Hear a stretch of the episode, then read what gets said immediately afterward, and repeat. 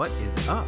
And welcome to Beyond the Arc. As always, I am your host, Brandon Silvers. Hope y'all are doing fantastic. I know I am. A lot of stuff going on in the sports world. WNBA playoffs just started, NFL training camps are in full effect, and baseball is heating up down the stretch as well. But today, we're going to be talking youth sports.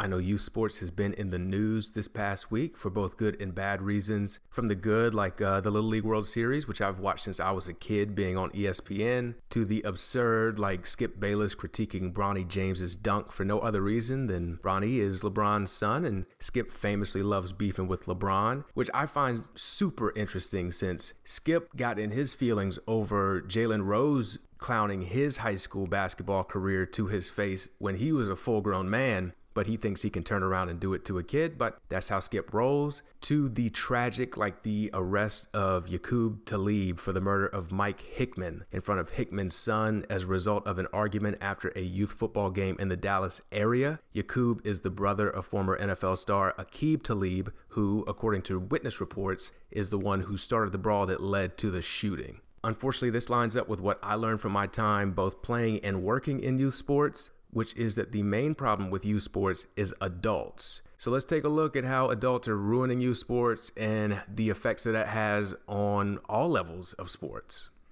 Man, we going to the ship.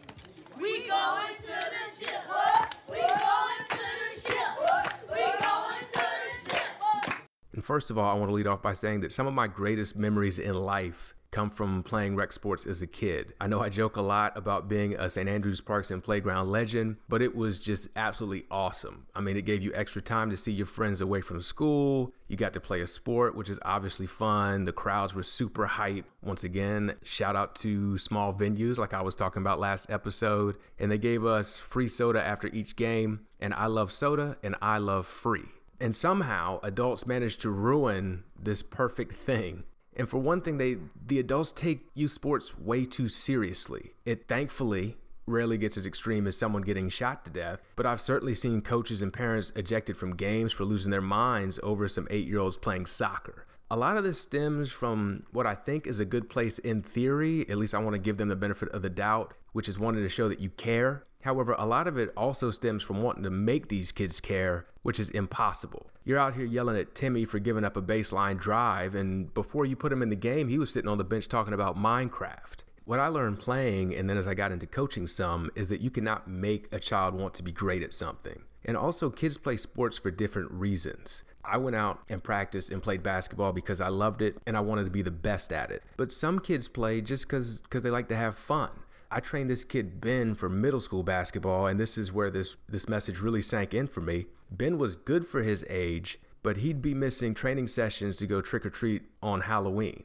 Yeah, no shit, he was 13, and I know initially I was thinking, damn, Ben, he must not want it. Like, but who cares if he wanted it? Like, I finally realized he was the normal one. I was the one who had things messed up. He should be out trick or treating on Halloween. He's a kid. That's what kids do. And his parents were super cool about it. Like they didn't push him or anything. And he just really enjoyed playing basketball. I think he eventually switched to playing tennis and he was good at that he enjoyed that. But his motivation wasn't to go out and be the greatest of all time. He just wanted to be good at a sport because that made a sport that he was playing for fun even more fun. But oftentimes, you get a kid with a parent or maybe an inexperienced trainer, like I was at the time, who tries to yell the Mamba mentality into the kid, and that never works out. Now, I didn't do that personally because I just hate yelling and I hate coaches who yell. But I've certainly seen it a lot, and really what this leads is to the kid quitting the sport. I feel like the most notable stories we have about this come from football, particularly quarterbacks with overbearing dads. Todd Marinovich comes to mind. ESPN did a documentary called The Marinovich Project on him, and his father, Marv, straight up had him on a specialized diet and workout to become a great quarterback from the time Todd was born. Now, he had a great high school career and played okay when he got to college for the USC Trojans. I think this was late 80s, early 90s, and even made it all the way to the NFL, but completely flamed out because he had these mental struggles and substance abuse issues going on. And you have to wonder how much did it have to do with being treated like some football robot by his dad? Could he have become an all time great quarterback organically if his dad hadn't been trying to live his dream through Todd? Or could he have become something even greater where he contributed to society even more outside of being known as this draft bust and cautionary tale? The kids who want it, they're just going to go make it happen. Just let the other kids play. Not everyone has to play a sport because they want to be the best ever. Let them get out there, get some exercise, and have some fun. The best motivation is internal. And at the end of the day, we're talking about a game, okay? It's not a serious thing. It can make a lot of money and all that, but at the end of the day, we're talking about a game. Look at the boy. He was bred for football glory. Hey, first skin he ever touched was a pigskin. Pushing a football across the living room floor with his head when he was four months old. Another issue that I see with youth sports is adults figured out how much money you can make off of youth sports. I know it's shocking that capitalism would ruin something pure, but stay with me on this one. Whether it's fancy equipment, trainers and skill coaches, tournament entry fees, travel ball registration fees, team sponsorships, and on and on, there are so many ways to make money off youth sports. You can be an awful coach and still figure out a way to get paid. And that's not to say that great trainers like a Devon Gilliard or Herbert Johnson, who've been on Beyond the Arc before, don't deserve to get paid. I mean, they're great at what they do. And I know for a fact they turn down money if they feel like they can't help your child. And Coach Johnson straight up trained me for free when he figured out I didn't have the money to give him.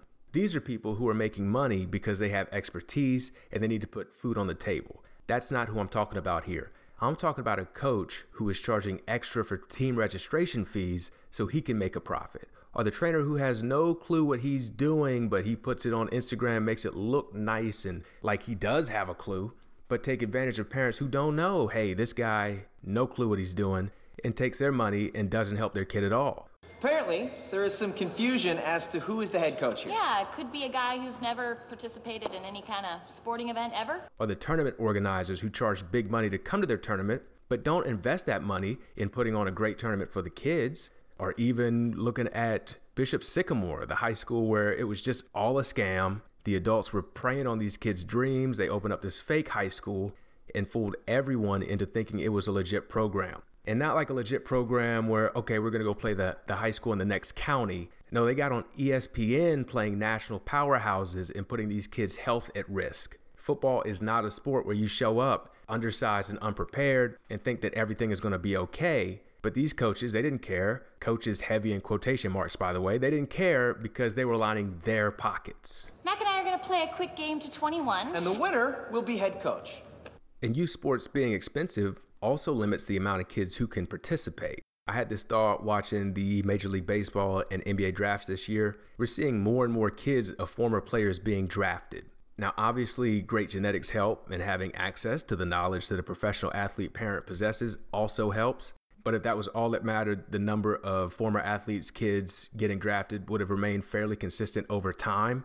However, the cost to play sports has risen and the salaries of these athletes has risen. So the gulf that was already there due to the things like genetics and having an expert at home has widened way faster than it would have otherwise. I actually think that this plays a major factor in Major League Baseball's popularity problems to be the best, you have to face the best. And if more and more people are shifting over to these travel teams or getting a personal pitching coach, but you can't afford for your child to do that, then they can't face the best and sharpen their skills. And that's okay for the kid who just enjoys baseball. But what about the self motivated kids I was talking about before who do want to be great? They don't get the chance to go out and be great. And this harms the game as well because if you don't have true meritocracy, then guess what? The kid who can afford all that stuff aren't actually facing the best of the best themselves. And I'm a firm believer in everyone getting the chance to live their best life and to fulfill their potential. And this isn't happening on either way if money is the main divider between who's a great baseball player and who isn't, or who's a great basketball player and who isn't. It's just not right, and it's not good for anybody. You know what? This is your fault, Dad! Why is it my fault? Because you fixed the game! And then outside of spending loads of money to help their kid be the best, Another way that parents try to gain an advantage for their kids is to have them start specializing in whatever sport they're playing younger and younger. And the thought is, well, you know, if they if they play as young as they'll let them play in this rec league or on this travel team, the more they play and the better they'll end up being in the long run. And that's not actually true in children with developing bodies and minds. it actually increases the risk of overuse injuries and burnout. This has been shown in numerous studies. I also have a theory that playing numerous sports helps you develop certain skills that can benefit you in whatever sport you end up playing if you choose to play a sport long term. So many of the greatest athletes of all time played multiple sports. Bo Jackson and Deion Sanders did it all the way through the pros. Michael Jordan famously his his favorite sport growing up was baseball to the point that he retired to play baseball midway through his NBA career. Now he only made it to double A, but I mean that's still an incredible accomplishment even though he couldn't hit a curveball. Um still the greatest basketball player of all time though. LeBron and Allen Iverson, they played high school football. They were getting nationally recruited. Randy Moss played basketball. Hakeem Olajuwon played soccer and handball growing up. I don't think it's a coincidence that he has the greatest footwork for a big man ever, despite not playing basketball until he was 15. You're not supposed to play year round that young. You're supposed to learn about rest and recovery. I learned this way too late myself, and I'm being honest, I'm probably still learning it. But rest and recovery is not a break from your workout, from your sport. It's part of your workout. Each sport has an off season for a reason. I'm willing to bet that if I were a little bit better at that, my Achilles probably wouldn't have exploded. And I did try other sports growing up and can see, as anecdotal as this is, how they helped me as a basketball player, or how today basketball helps me be better at something like tennis that I'm trying to get good at. You're supposed to try all these different sports and develop these skills and, and take breaks and figure out what you love. Now, I'm not delusional. I'm aware we don't live in a perfect world, but we do need to see more adults in youth sports putting the kids first. I mean, it's called youth sports. We're not here to see if you can break the all time rec league coaching wins record or whatever. Not only is it the right thing to do, but it'll have a positive effect all the way up through the pro- professional levels of each sport. And we'll see healthier kids both mentally and physically. And we'll also see more skilled athletes at all levels. And we'll see more fans of all these sports because of positive experiences and memories playing them growing up. We have a million things that we need to stop from being ruined by capitalism or greed or whatever you want to call it. I'm well aware of that. This is just my petition, my plea to add youth sports to that list. Shout out to Coach Harper, Coach Thomas, and Coach Green for helping me nurture my love of basketball as a child. Hopefully, your kid has someone like them in their lives as well. All right, Charlie, that's it. Game, this game is over. Okay, so the news just dropped that the Big Ten finalized their media rights contracts with CBS, Fox, and NBC. And Roger Sherman for The Ringer tweeted out that that's $1.14 billion per year that, that they'll be getting paid. And they could pay 110 football players, 15 men's basketball players, 15 women's basketball players at all 16 Big Ten schools $200,000 per year, and they'd still have over $600 million left over without touching cash from ticket sales, college football and NCAA payouts, merch, or licensing deals. That is incredible. That is so much money, and I've been talking about it forever, which is however long we've had this podcast. But I was talking about it before the podcast, I promise y'all. These schools have this money to pay these kids. And the terms of these deals is just skyrocketing. To give you an idea, the Big Ten, this media rights deals, like I said, was seven years, eight billion with the B dollars. The ACC signed a contract with ESPN in 2016, just six years ago, worth 4.8 billion dollars, and that was a 20-year deal. So I mean, this is just getting out of control. And at a certain point, you would think that they have to start paying the kids. Price of the brick going up. I mean, they should really consider paying me as a viewer to try to figure out which sport and which conference is on which channel because everything is all shook up. I'm so used to CBS covering the SEC football every fall afternoon. That's going to be done 2024. That's going to be ESPN exclusively. How am I supposed to adjust to that? I don't know. I remember back when we had Jefferson Pilot Sports covering ACC and SEC football and basketball. Whatever happened to them? I find Big Ten football and basketball to be incredibly boring. I don't want that on CBS where I have to watch it when I'm charged up because I've been years and years primed that that's going to be SEC football, the greatest football in the nation. Now I've got to go watch Michigan run for three yards a carry and Purdue and all these teams that I don't care about. Like, whatever. Like where where is my compensation for putting up with that? I'm supposed to watch Jim Harbaugh just stomp around the sideline in khakis? No, thank you. And these media rights deals, this is why college sports are changing. Like so much of the blame is put on the athlete and them wanting to get paid. No, the schools want to get paid.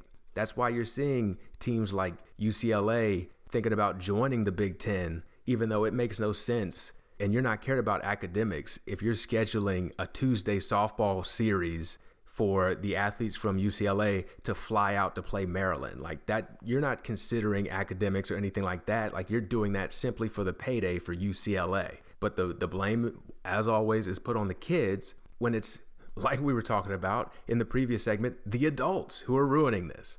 And then you see as, as ESPN has the rights to the college football playoff and they have the ACC under contract for another little bit and they'll be getting the SEC exclusively in 2024 while holding power over these conferences and over the college football playoffs, you have to wonder how much influence they have over the rankings. Like if I'm ESPN, not only am I I'm making money off the content that the college football is giving me and I'm I'm having my college football reveal shows starting super early for no reason, but I'm also going to want SEC teams if I own the right to the SEC, I'm going to want SEC teams in the college football playoffs. I'm going to want ACC teams in the college football playoffs. All these conferences that I own media rights deals with, I'm going to want to see them playing for the championship because that's going to benefit me even more.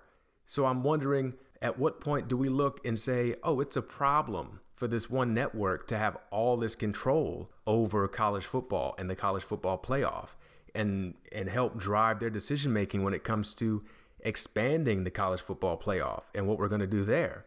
And then, even more upsettingly for me, is I'm concerned what is the NCAA tournament going to look like? Like, is March Madness? I, I just don't see a world in which March Madness doesn't go wild transformations where it just turns into what I think the college football playoff is going to turn into, where you get these super conferences and they shut out the the little school. You don't you don't get like the Cinderella team is going to end up being Duke or something ridiculous. You don't get to see these teams make these runs and it's not going to have the same feel and you're not going to have the same tournament. And I hate change, particularly when it's just to make someone else money. And I just I don't know, like what is the point? When is enough enough? When have you made enough money? Is there ever a point where anyone's been like I've made enough money I need to stop. Better Call Saul just ended. We saw that with Walter White. He just couldn't make enough money, and he just didn't stop. And look at him now. Spoiler alert, dead. It's kind of the same problem I have with streaming services, where streaming services are not best for the consumer. It was initially, but cable really had it all figured out. And now we just have these streaming services like a Netflix, who, once they realize that if you keep a show alive, past the second or third season, you're no longer being, you're no longer bringing in new subscribers. So you might as well kill the show. And so the art of making a great television show, something artistic that people can enjoy, that's secondary to bringing in new subscribers. Now, what they didn't realize was how that was going to finally get figured out. And now people aren't going to subscribe to Netflix because they know, hey, you know, I'm going to fall in love with this show and they're just going to get rid of it before it even comes to a natural conclusion. And I'm going to be bummed out. Shout out to Bloodline. And it's just a, a real pain in the ass. And I'm wondering when and if we reach that point with college sports, particularly when the kids aren't making money, the athletes aren't making the money. We're, we're like, where I'm watching a Netflix show, you have an idea. I mean, they've got SAG, the, the actors union, that is making sure the actors are getting paid fairly. But I'm watching this college football game and I know the kids aren't getting paid fairly, not when I see these numbers coming out.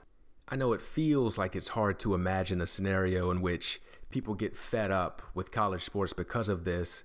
And I know college sports is very ingrained in our society, but I never thought I'd see the day when I was looking to get rid of Netflix, but here we are.